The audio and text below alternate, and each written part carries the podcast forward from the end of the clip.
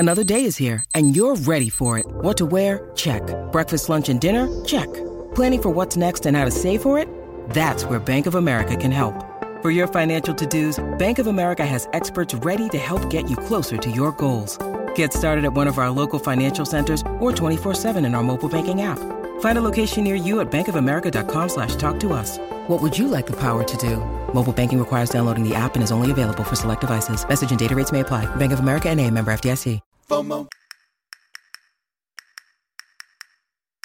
My name is Patrick J. McGinnis, and I'm a FOMO Sapiens. And since you're here, I'm going to bet that you are too. And when you're like us and Monday comes around, you don't dread the new week. No, you wake up every Monday morning knowing that this week might just be the best one yet. This is FOMO Monday, the snackable show that starts your week right with hot takes, life hacks, listener mail, and even some FOMO therapy.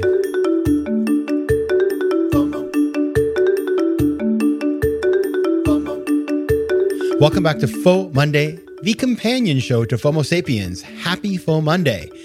Now, over the weekend, I had two things that happened that I want to talk about. This is about hot takes because I'd like to share ideas and thoughts that I think are not just FOMO related, but business and tech and entrepreneurship related as well. And I want to tell you about two things today. The first is FOMO venture capital, which is a term that I am using with my eyes rolling in my head as I say this, because I want to tell you a little story. When I was just out of college, I worked at a venture capital firm that was part of J P Morgan and Chase, and it was called Chase Capital Partners, and we were investing in the first wave of internet. This was like, you know, Yahoo kind of time, Yahoo and like pre-Google, pre-Facebook, you know, stuff like that. And and there were all these companies that raised a ton of money. At the time, it was tons, but nowadays people have way bigger rounds of capital. But these companies are raising a lot of money, and they were completely ridiculous. Two of the companies that I remember in particular were Kozmo dot com and Urban Fetch. And if you haven't heard of these companies, look them up because they are they're just kind of nuts. And uh, what would happen was that you could go on their website, and this is pre-mobile, so I'm really dating myself here. It was pre-mobile internet, but you go on your desktop, you're an analyst at an investment bank, you'd buy something on Urban Fetch, they'd bring it to you within an hour, and they would bring you a bag of delicious chocolate chip cookies. And Kozmo was basically the same thing. And this just felt very novel at the time, and, and it was very exciting. And so we would just order on there all the time, and you would get something really cheap. You would get like a Diet Coke, and they'd bring a bag of cookies. You'd get a bag of cookies, and they'd bring a free bag of cookies. And so it was really hilarious. And I just remember at the time thinking to myself, like, who's paying for all of this? And then my firm, actually, Chase Capital Partners, was an investor in Kozmo. And I remember when when when the internet sort of tanked and the market really fell apart after the NASDAQ blew up and fell from five thousand to thirteen hundred, people started asking tough questions because they needed more and more money. And the partners who had basically done these investments would come to the investment committee on Monday morning. They'd write a big memo saying why we needed to invest more money in this company. And people were sort of like, why? Why are we doing this? How is this a viable company? So that happened twenty years ago, and I guess people just don't learn from history because it's back. It is back. I didn't know about this, but about, I guess about a week ago, I was at, I was at somebody's birthday party in Washington Square Park, and I heard about this company called Gorillas because somebody ordered Gorillas to the park. They ordered a couple of items of food. All of a sudden, within fifteen minutes, somebody shows up with a bag of stuff that they had ordered. Okay. So I was like, that's kind of interesting. Then I heard about a company called Jokr. Same thing. You can basically get anything you want. It's kind of like a, say, seven eleven, but they deliver to you in fifteen minutes, and they've got shops all over the place. And then today I was walking down the, the street, and I saw three guys wearing these very sort of like colorful soccer jersey style shirts that said B U Y K, which I assume is pronounced bike. And one of the guys stopped and he gave me a flyer. If I sign up for that app, they give me twenty dollars credit. And then I looked around and they're all offering these crazy credits. And so I realized that Kozmo and Urban Fetch live, except now it's not just an hour, it is fifteen minutes. And instead of giving you cookies, they give you twenty bucks. And so that, my friends, is what I like to call FOMO venture capital, because not only are these guys like these guys giving money to all of us, but they're all competing with each other. We don't need three companies that deliver to our homes or our parks in fifteen minutes. It's insane. Absolutely crazy. And by the way, it's New York City. We have a million places we can go to buy stuff. So I just got a little, a little, a little bit of a, a laugh out of this whole thing, but I wanted to bring it up because it scares me. It shows us that we are at the end of a market cycle, in my thinking, that the money is too easy. The ideas are too crazy. Doesn't make sense. And so my takeaway is a couple of things. Number one is I'd be shocked if any of these survive, but certainly not all three of them will survive. It just doesn't make sense. Too much money. We just don't, we just don't need it in our, in our neighborhood. We don't need three people to deliver to us, uh, three services to deliver to us, I should say, in fifteen minutes. Number two, this is a great example of venture capitalists who are subsidizing your lifestyle. So nowadays, these V Cs put money into companies and then they have to acquire customers. And they say to themselves, well, if somebody uses our service, they have a lifetime value of, say, one hundred dollars. And so we're willing to spend up to ninety-nine ninety-nine basically to acquire them as a customer. And that's what's happening. So, you know, twenty bucks to them is not a big deal, but I'll tell you something, it is insane how many services just hand out money. And what happens, of course, is a lot of them fail because they hand out money instead of figuring out a service that people want to pay for that's sustainable. I'd also say this is a service that nobody really needs. And I mentioned that before, but I think it really requires saying, no, this is just such a high-class problem you're solving. Like, it just doesn't, it's, you know, you could take all that money and, and put it towards solving a real problem or curing cancer, but no, we're curing the problem of deliveries in fifteen minutes of things that are, people could just walk outside and buy. So that blows my mind. So enjoy it while it lasts. Maybe I'll sign up, use that twenty dollars for stuff I don't need. But I will say I'm disappointed in you V Cs who are funding these companies. I, I feel like you lack rigor. And if you want to come on the show and tell me that I'm wrong, I would love that because I just, I'm disappointed in you. I think it's bad for everybody when you're throwing around money in such a reckless way.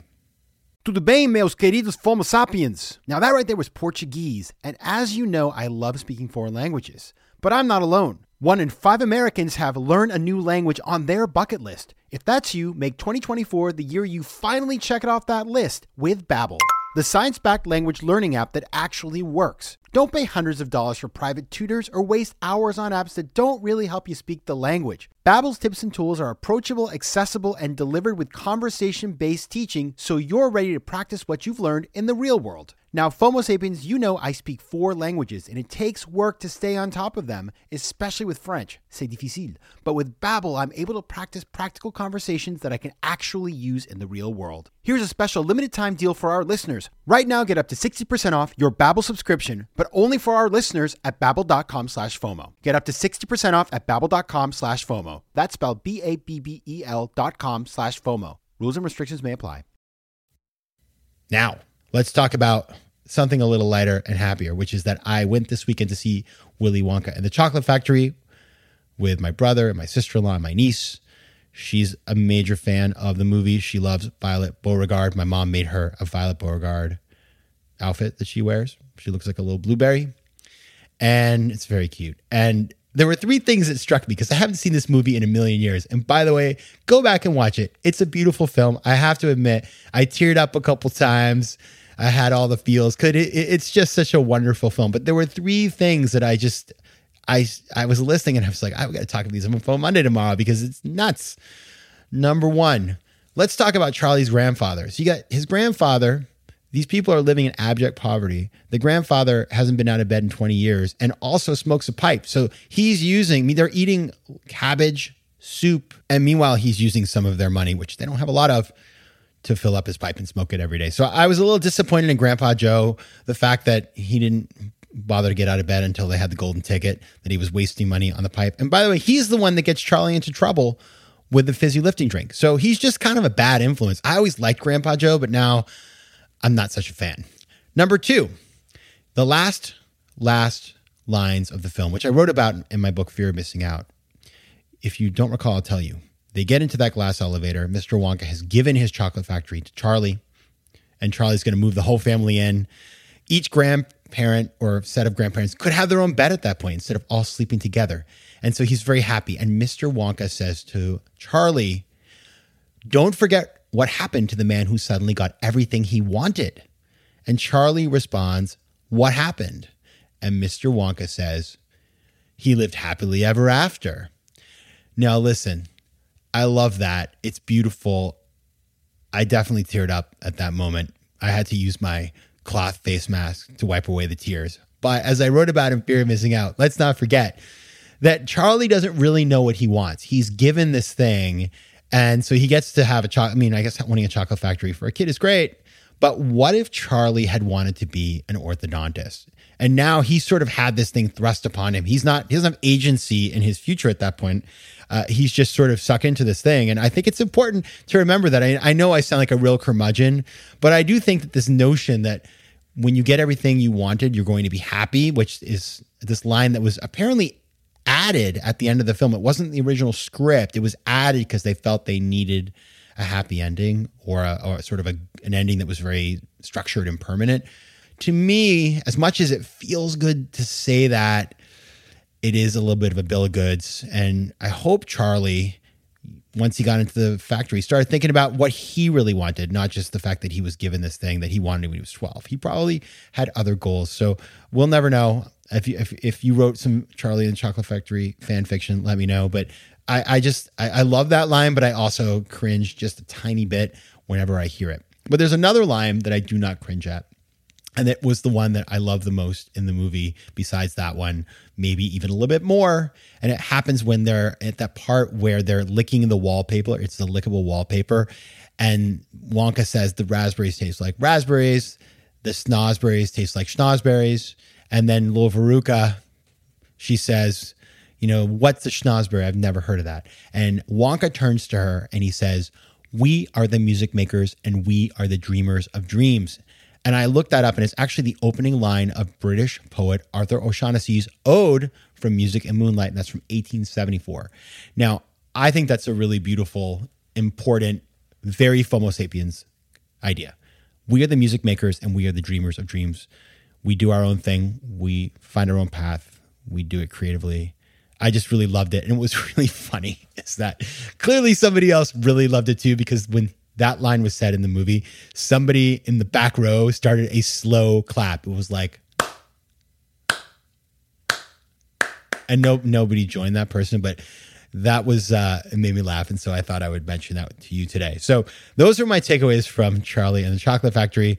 If you have a part that you like or want to share your takeaways from the film, reach out to me at Let's Connect at patrick mcginnis dot com. You can find me on Twitter at P J McGinnis or on Instagram at Patrick J. McGinnis.